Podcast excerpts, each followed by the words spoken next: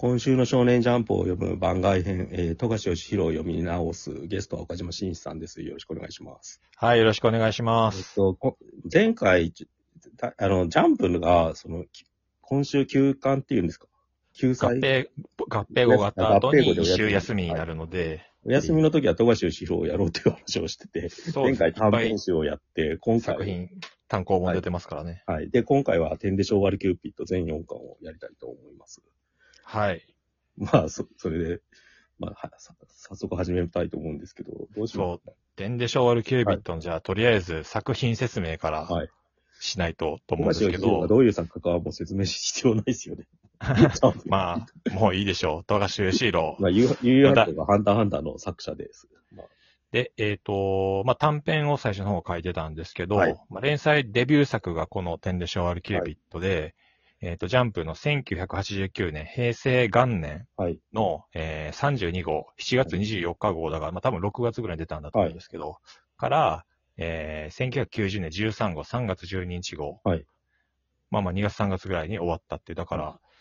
長さ的にはもう半年じゃないな、9ヶ月ぐらい。ジャンプコミックスで言うと全4巻なんですよ。で、最後はほとんど、なんか、おまけ漫画と読み切りが載ってるから、ほとんど3冊分ぐらいですよね。最終巻はだから2話読み切りとおまけ漫画が載ってるから、50ページぐらい追加で、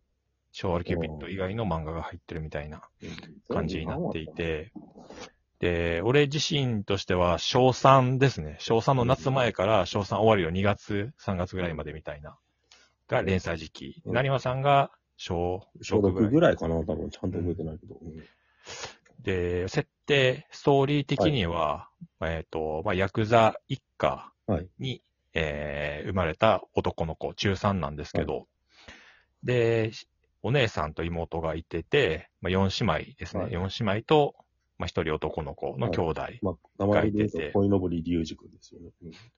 で、鯉のぼり一家ですね。はい、で、お母さんはそれぞれ別々で、はい、まあ、なんていうか、女たらしというか、女好きのヤクザの親分が親父っていう。で、まあ、全然、なのにもかかわらず、龍二君13が、全然その、女に目覚めないと。はい、部屋で、妖精とか天使の絵を描いて、うん、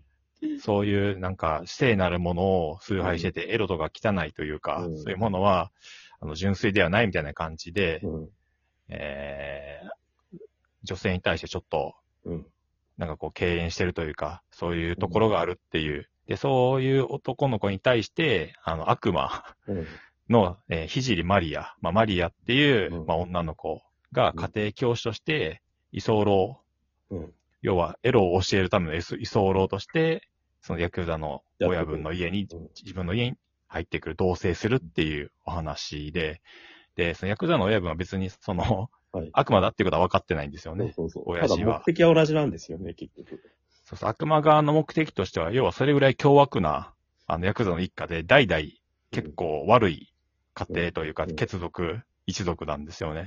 で、そのヤクザが死んだ時に、悪い魂が悪魔界にやってくると、ものすごい価値が、エネルギーがあるっていう。で、このままだと、龍二君が死んでも、全然そのエネルギーがないから、良くないと。だから、龍二をエロに目覚めさせて、悪のエネルギーを溜めさせよう、みたいな理由で、悪魔界からマリアがやってきたっていう。それで、あと、龍二君の子供は覚醒遺伝ですげえ邪悪なエネルギー持って生まれるっていう、なんか、結構、悠々白書に繋がってんだ、その辺はと思います。まあ、魔界がどうこうとか。魔族大覚醒ですよ。っていう、まあ、行動的にはラブコメですね。うるせえ奴らとか、いわゆるそういう居候ものやってきてっていう。男の側が欲望がなくて、なんか無理やりなんかエロい気持ちにさせようとするっていうのが、結構変な設定ではありますよね。うん、結構過渡期ですよね。だから、もうちょい当時のラブコメって、男の方が積極的じゃないですか。だから、いかにエロいことしようかとして、なんかその攻防戦があるみたいな感じだけど、どんどんここから装飾系みたいになってって、今の矢吹神みたいになっていくわけでしょ、最終的に。はいはい。あと、その間にラブヒナとかいろんな挟んで。なんかその両方がギリギリあるって感じで、ラブコメとしてはすげえ過渡期だなって思いますよね。まあでもそんなことは当時全く考えていなくて、どう読んでいたかっていうことなんですけど、だから、単純にエロですよね。まあ。BL漫画の元祖というか、俺の中では。もうフル勃起で小3の俺は読んでいたわけですよ。この漫画を。で、電影少女の前だし、まあ、同時に連載もしてたんですけど、うんまあ、本当にそういう風に見ていて、例えば有名なシーンだと、うん、金持ちの家の同級生にパーティー呼ばれて、うんマリアが行ったら地下室にこう、軟禁されて、うん、医者の格好をしたその同級生の男が変態で、医者の格好をして、軟禁したマリア、手足、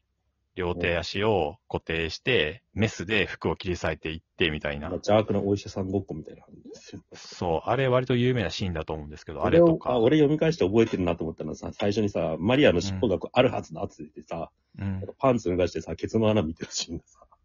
はやりづらい。ケツの穴かどうかわかんないですけど、まあ、尻を開くんですよね。アナルを開いてますよ。まあ、それは、前から見てるから何も描かれてないんですけど。ああ、ちょっと嫌だ、つってるけど、ちょっとこれは逸脱しすぎだろうって今読んで思います、ね。なんか、そういう感じで完全に性にはまあ目覚めてたんですけど、もうより開眼させられたっていう。これはでも、なんかね、すげえ覚えてるのは、なんか、ぼんやりとだけど、なんか病気の時に親にジャンプ買ってきてもらったことがあったんですよ。うん。その時になんか天で昭和のキューピッドが表紙でちょっとエロかったんですよね。なんか、うん、でなんかちょっと親になんかあったこんなの読んでんのみたいなこと言われた記憶がぼんやりとあって、それがすげえトラウマじゃないけどなんか、うん、なんかね嫌悪感じゃないけど、うん、恥ずかしい気持ちになったんですよ当時。だからドラゴンボールきっかけでジャンプ読み出していって、うん、しばらくしたらこれが始まったみたいなそういう印象があって。うん、で、こう読み返して思ったんですけど、うん、読み返してって言ってもなんか8年前とか本当に定期的に忘れた頃に読み返すようにしていて、ちょっと過ぎすぎて、うん、あまりにも、頻繁に読むと、こう、記憶が近すぎて、濃すぎて楽しめないじゃないですか。だから忘れた頃に読み返すってことをしてたんですけど、うん、もう今回読み返してみて、本当になんか、こんなものを当時読んでたから俺はこんな恋になったんだなっていうのすごい思ったんです。要はその、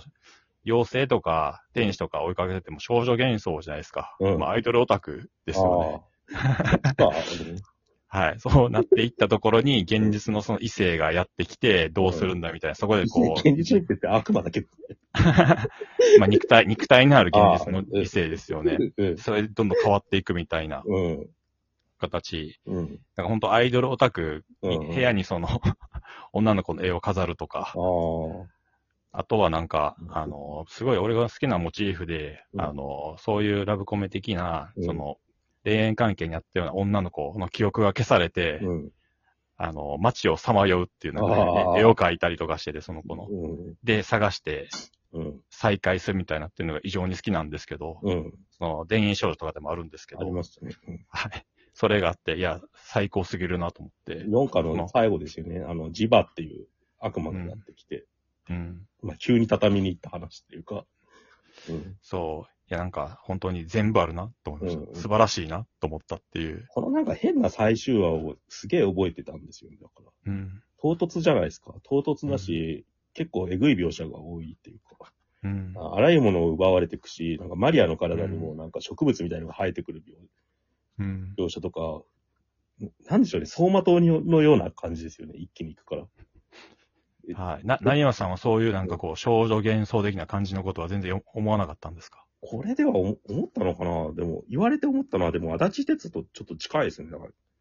うん、同時期にキラキラっていう、それこそアイドルが主人公の、うん、ラブコメやってたんですよ、足立鉄が。少年マガジンで。うん、それが本当になんかその幻想としてのアイドルと肉体を持った女の子のギャップに悩む話で、劇中でアイドルの女の子がセックスしたりするんですよね。うん、そっちのトラウマの方がでかかったんで、なんか、うん、それと比べると天で昭和のキューピッドは確かにそういうのあるけど、うんうん、結構やっぱ4巻で終わっちゃったこともあったんで、うん、そこまでの思い出はないかな。今読み返して、逆に岡島さんの話をなんか前のなんだっけ、ホラーエンジェルと同じで。はいはい。うん、短編集ですね。はい、岡島さんの話を聞いた後にそういう話しか読めなくなってくる。まあ、そういう描写もちょっとありましたよね。うん、吸血鬼の悪魔かな、うん、に、噛まれて操作される、鯉のぼり龍二が洗脳されるんですけど、うん、そこでエロの方、エロくなっていくんだけど、なんか暗い方のエロになってしまったっつって、うん、暗がりの中で AV を永遠見続けてるみたいな描写があって、ホラーエンジェルだなと思ったし。あ、でもちょっとあれだな、なんか、むしろ近すぎて直視できないかもしれない、俺これ。うん。俺も高校行って、なんかそんなに偏差値の高くない高校行ってて、それから美大、それこそさっき言った足立哲とかの桜の歌とか読んだ影響もあってか、美大をちょっと目指そうとしたりしたこともあったんで、なんか、そうだと、なんかこういう心境はわかるっていうか、なんか理想の女の子が頭の中にいるみたいな感じと、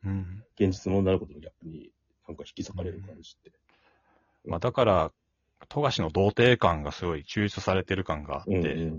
まあ高校時代の描写とかっていう役所でもその合間合間に書いてあり、まあそもそも学園ものでもあったりはしたので、あったじゃないですか。でもまあ近年はそういうのないじゃないですか、富樫って。ないですよね。だまあ、その要は童貞感のある時期というか、まだその青春時代の中に、の延長にいる時期に書かれた作品だなっていうのがあって。なんか結構平気で四流高校とか書くじゃないですか、この漫画って。なんか登場人物の偏差値を低い方に設定してますよね、明らかに。そんな、これは結局さ、そういう妄想ばっか見てると勉強できなくなって、バカになるよってことをに書いてるっていうかさ、その辺の現実感がちょっと辛いんだよね。